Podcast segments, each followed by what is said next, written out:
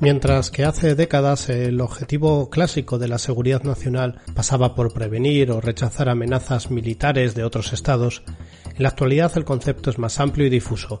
¿Conocéis la Oficina Federal para la Protección de la Constitución de Alemania? Resumiendo, es una agencia policial que se encarga de asuntos de inteligencia e investigaciones concernientes al ámbito doméstico germano.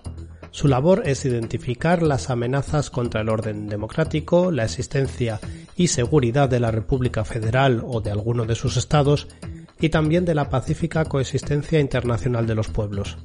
Como os decía, se encarga de identificar amenazas y dentro de esa labor, una vez al año, publica la Verfassungsgeschutzbericht, o informes sobre la protección constitucional.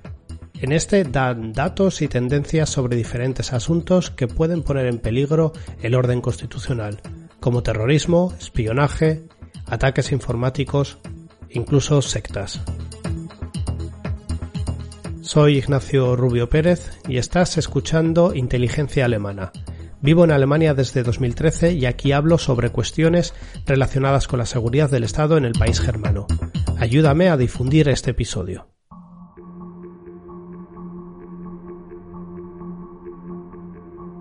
El informe de 2020 de la Oficina Federal para la Protección de la Constitución, publicado este agosto de 2021, identifica un gran número de amenazas. Voy a centrarme exclusivamente en cinco grandes temas de este informe. Estos son la violencia política, el terrorismo de extrema derecha, el extremismo de izquierda, el terrorismo yihadista y las acciones de espionaje, ciberataques y otras actividades de otros servicios secretos extranjeros. Empezamos con la criminalidad eh, con motivación política. La Oficina Federal de Policía Criminal registró en 2020 un total de más de 44.600 delitos de motivación política. Algunos datos interesantes eh, son los siguientes. El número de delitos motivados por el extremismo de derechas aumentó en 2020 un 5,1%. En este sentido hubo dos intentos de homicidio, de los cuales uno de ellos, por desgracia, fue exitoso en Hanau, Hesse. Recordemos que en febrero de 2020 un ultraderechista alemán de 43 años mató a nueve personas en dos bares, todos ellos inmigrantes o alemanes de ascendencia extranjera.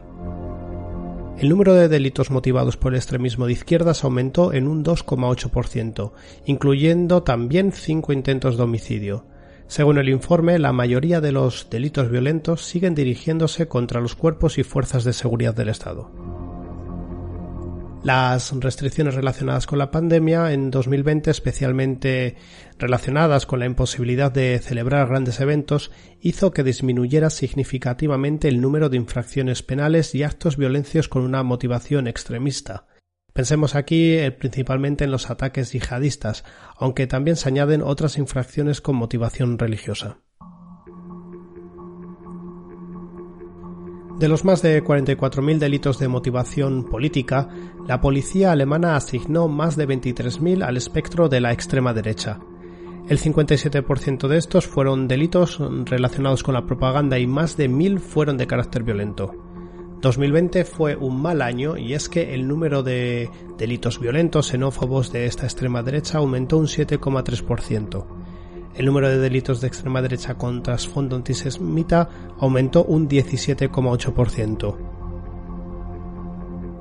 El terrorismo de extrema derecha se consolida como una de las grandes amenazas a las que tiene que hacer frente la República Federal Alemana.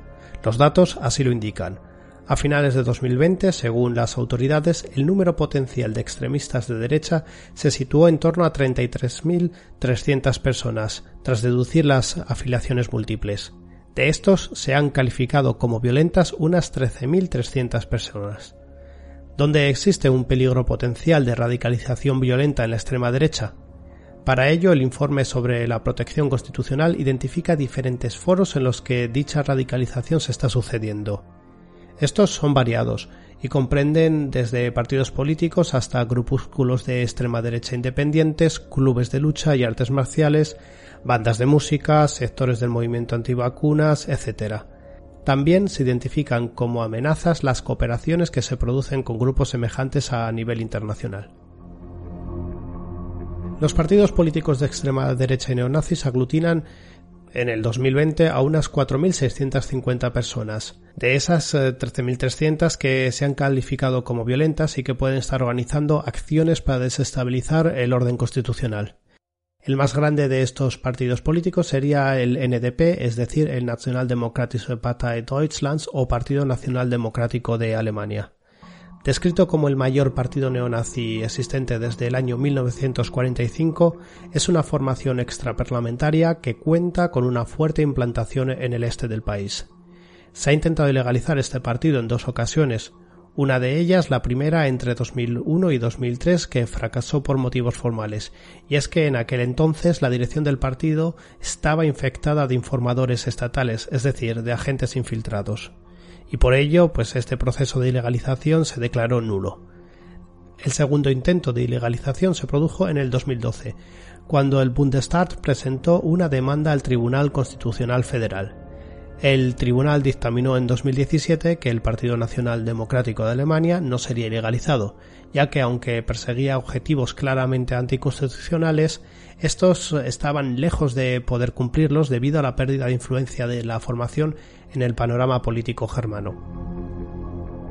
Al NPD le siguen formaciones como Die Rechte, un partido neonazi, contrario al parlamentarismo y etnicista.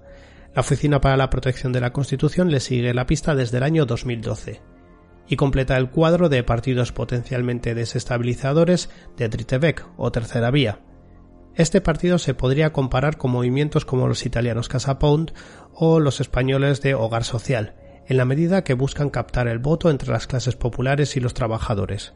En Alemania son también conocidos por sus carteles electorales de marcado odio contra los adversarios políticos, en los que animaban a colgar a los verdes, por ejemplo, en la campaña de 2021. Otras organizaciones que están siendo vigiladas en la actualidad por la Verfassungsschutz son la Junge Alternative für Deutschland, es decir, la Organización Juvenil de Alternativa para Alemania, y de Neue Rechte, ultraconservadores y seguidores del identitarismo. El peligro para la seguridad del Estado por parte de la extrema derecha es obvio, según siempre los datos que manejan las autoridades alemanas. En 2020 se han contabilizado dos tentativas de homicidio y un homicidio consumado con nueve víctimas mortales. Este homicidio consumado fue el ataque racista y xenófobo que se produjo en Hanau, en Hesse, el 19 de febrero de 2020, cuando el agresor disparó a nueve personas antes de acabar con la vida de su madre y con la suya misma. Como indica en, el informe, la selección de víctimas y los documentos de texto que había publicado en Internet apuntaban a un motivo claramente xenófobo. Así se puede ver que sigue siendo una constante en la extrema derecha esa propensión a la violencia, que incluso puede derivar en ataques terroristas. Una vez más quedó claro que los autores de los actos de la violencia derecha más graves ya no pertenecen únicamente a las estructuras y grupos de extremas derecha conocidos o tradicionales, sino que también estos elementos pueden radicalizarse al margen o incluso fuera de la escena de la extrema derecha, al estilo por ejemplo de los lobos solitarios del yihadismo. Las agrupaciones de extrema derecha independientes de partidos políticos son también una de esas amenazas a las que tiene que hacer frente el Estado. En 2020 se ilegalizaron tres de estos grupos, Combat Action Deutschland, Nord-Atla y Volkssturmbrigade 44.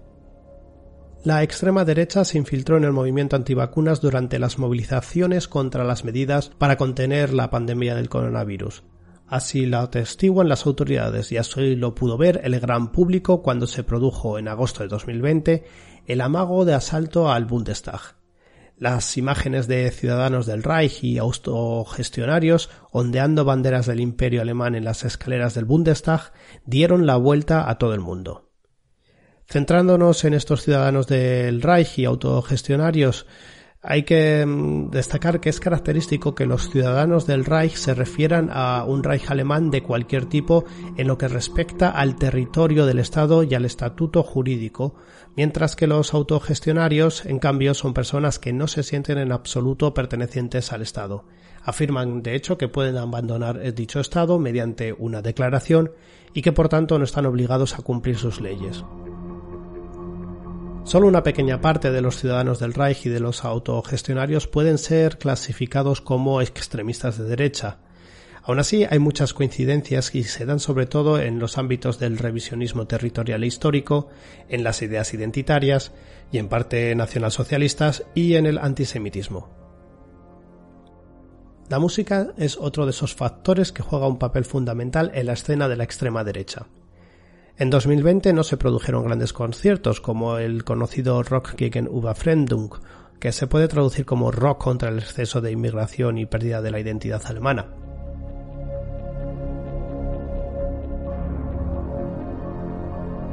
En Alemania también existe preocupación por los grupúsculos de extrema izquierda.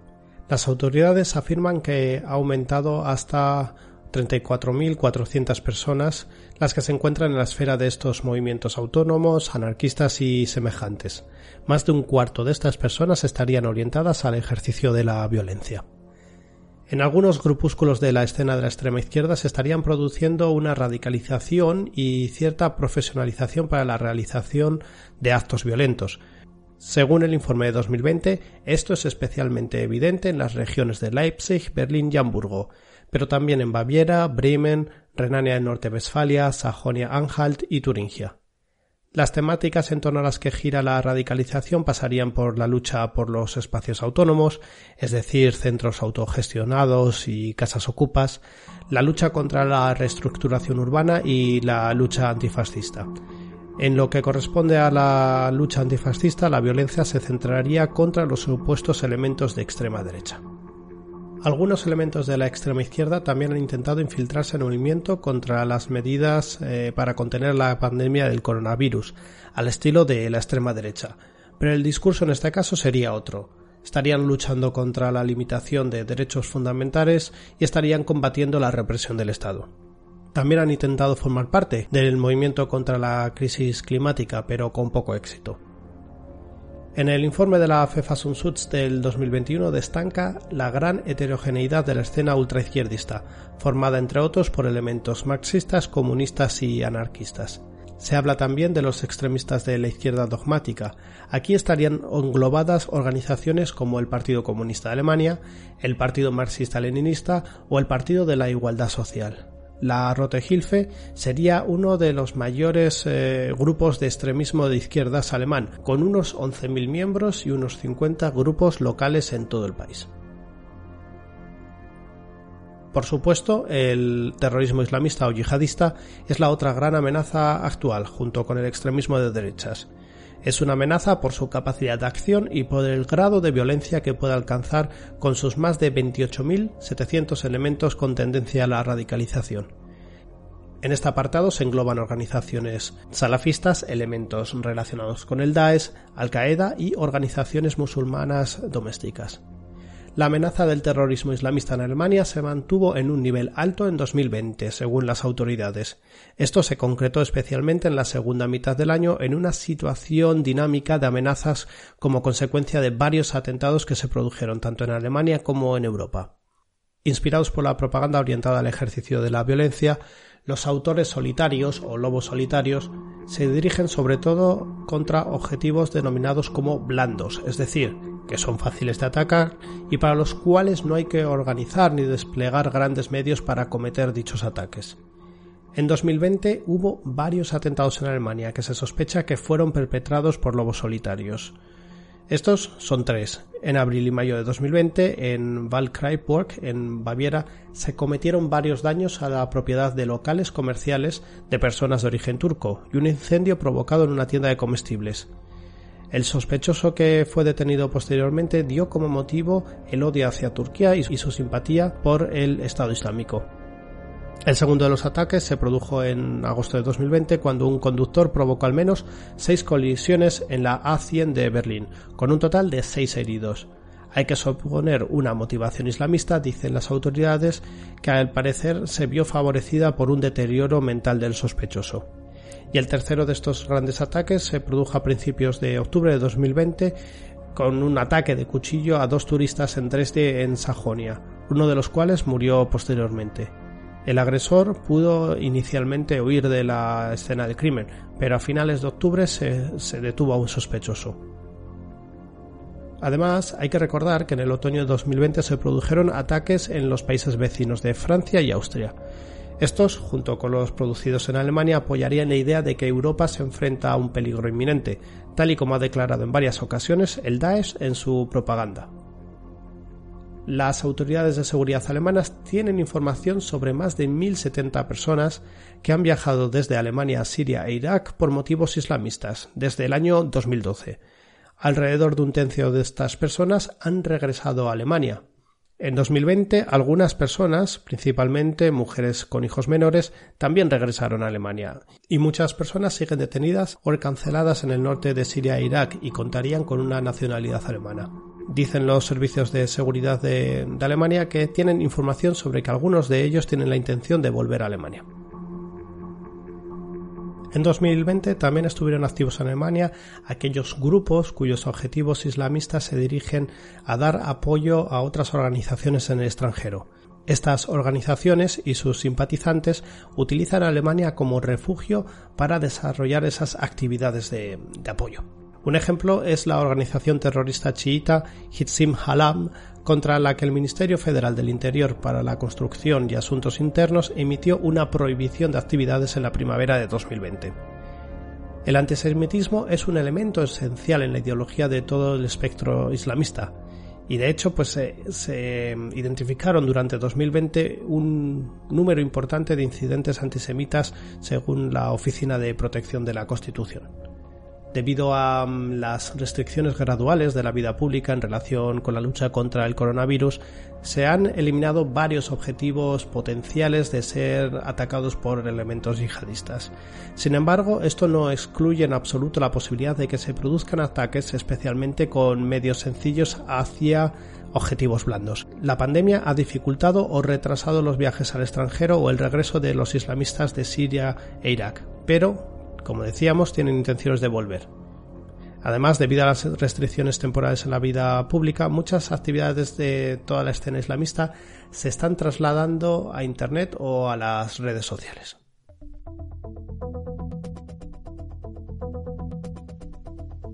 Las potencias extranjeras utilizan sus servicios de inteligencia y otros medios de acción contra la República Federal de Alemania, su objetivo, según las autoridades, es obtener información relevante, ejercer influencia en diferentes estamentos de la sociedad y perseguir sus intereses que pueden chocar con los del Estado alemán. Según las autoridades, desde la perspectiva de la contrainteligencia alemana, la amenaza compleja estaría aumentando. Con su papel en las instituciones internacionales, como su pertenencia a la OTAN y a la Unión Europea, Alemania es un objetivo del espionaje político diverso, Además del tradicional espionaje contra la política y la administración, las empresas innovadoras y las instituciones de investigación también son objetivos de espionaje económico por parte de los servicios de inteligencia extranjeros. Los casos de terrorismo de Estado en los que los servicios de inteligencia extranjeros u otras estructuras controladas por otros Estados son actores centrales y representan otra amenaza que debe tomarse muy en cuenta en Alemania. El espionaje, la influencia externa y el terrorismo de Estado tienen considerables consecuencias negativas para Alemania, según el informe de la Oficina Federal para la Protección de la Constitución de Alemania. Empezamos por Rusia. Las actividades de espionaje de este país se centran en todos los ámbitos políticos alemanes que tienen una posible conexión con el país eslavo. La inteligencia rusa busca establecer su agenda en lo relativo a la política de alianzas de Alemania, su política exterior y económica, así como a las posibilidades de que se levanten las sanciones políticas y económicas impuestas a Kremlin por parte de la UE a raíz de la crisis de Ucrania de 2014 desde la Oficina Federal para la Protección de la Constitución hacen referencia en su informe de 2020 al asesinato de un ciudadano georgiano en Berlín el pasado 23 de agosto de 2019. La Fiscalía General vio en este caso indicios suficientes para defender que el asesinato puede haber sido llevado a cabo o en nombre de organismos estatales del gobierno central de la Federación Rusa. Además, el Kremlin sigue ejerciendo su influencia en Alemania a través de otros canales. La televisión, la radio y los canales de Internet estatales que emiten en todo el mundo están difundiendo deliberadamente narrativas en interés de los dirigentes rusos. Según las autoridades alemanas, los intereses rusos pasan por desacreditar al gobierno, polarizar el discurso político y socavar la confianza en los organismos gubernamentales.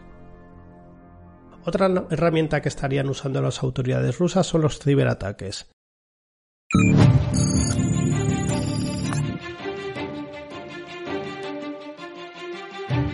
Las operaciones de ataque observadas suelen tener como objetivo la recopilación de información para reforzar la seguridad exterior e interior de Rusia, asegurar su influencia estratégica en Alemania y promover las exportaciones militares y energéticas rusas. En algunos casos la información obtenida también se utiliza para generar desinformación y propaganda. En el punto de mira de los ciberataques rusos se encuentran diferentes organismos gubernamentales, parlamentos, políticos, fuerzas armadas, organizaciones supranacionales, empresas internacionales, instituciones científicas y de investigación y fundaciones políticas. Además, los ciberataques también estarían dirigidos a los críticos con el gobierno de Putin, como periodistas, empresas de medios de comunicación, ONGs y organismos internacionales. Por supuesto, otra de las potencias extranjeras que opera contra Alemania es China, que ha aumentado sus labores de espionaje considerablemente en los últimos años. Sus objetivos son las instituciones europeas y organizaciones mundiales como la Organización Mundial de la Salud, OMS. Entre los objetivos de la República Popular China están recabar información sobre su imagen exterior en proyectos concretos, como la actual participación de empresas chinas en la construcción de redes 5G o el manejo de la pandemia del coronavirus. En el transcurso de la aplicación de sus ambiciosos programas de política industrial y tecnológica, así como del nuevo plan quinquenal, China se ha esforzado cada vez más por cerrar las brechas tecnológicas que todavía existen respecto al país asiático y Europa. Y para ello se ha valido de la compra de pymes alemanas en el sector de la alta tecnología. En este contexto, China también sigue centrándose en la contratación selectiva de los denominados porteadores de conocimientos, es decir, de personas cuyos perfiles profesionales son muy interesantes por sus conocimientos y estos podrían ayudar al desarrollo chino. En lo relativo a comercio exterior, China está desplegando una estrategia a largo plazo para que su industria sea menos dependiente de la tecnología y los proveedores extranjeros. Los servicios de inteligencia chinos tienen la capacidad de llevar a cabo ciberespionaje estratégico y a largo plazo, sus capacidades van desde los ataques selectivos de gran complejidad hasta la implementación de campañas múltiples paralelas de ataque a escala global. En el pasado, los ataques de los actores cibernéticos chinos se centraron principalmente en objetivos económicos como las grandes corporaciones del DAX y las empresas altamente especializadas e innovadoras de la industria química, naval o de defensa. Ahora, las autoridades alemanas han detectado a corto plazo extensas campañas de ataque contra varias redes gubernamentales, fundaciones e institutos de investigación política en Europa. El objetivo de los ataques por motivos políticos es presumiblemente espiar las estrategias de acción política, las posiciones de negociación y el contenido, y así como los avances en la toma de decisiones políticas en Alemania y Europa.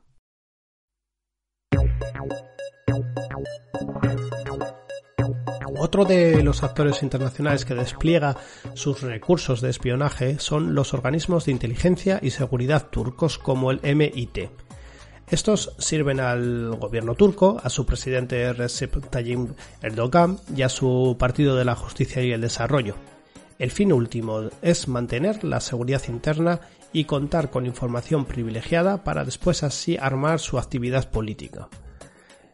Y por último, la última gran potencia que se nombra en el informe de la Verfassungsschutz es Irán. Sus servicios de inteligencia se centran principalmente en la obtención de información política y militar en los países occidentales.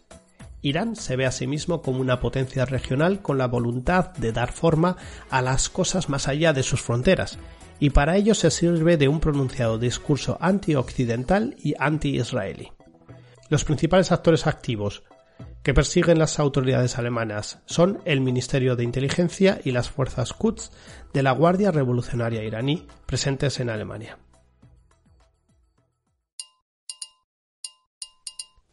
Y hasta aquí el informe de la Verfassungsschutz del año 2020. Como veis, las amenazas ante las que se enfrenta Alemania son muy variadas y vienen de diferentes actores. Ya hablamos desde el terrorismo de extrema derecha, del terrorismo de extrema izquierda, el yihadismo, por supuesto las potencias extranjeras y esos ciberataques, por lo que, mm, bueno, es muy interesante que hayamos podido echar un ojo a través de este documento oficial para hacernos una idea de ese trabajo que hay detrás de la seguridad en el Estado germano. Por mi parte, esto ha sido todo. Este ha sido el primer episodio de Inteligencia Alemana y os espero en próximos. Hasta pronto.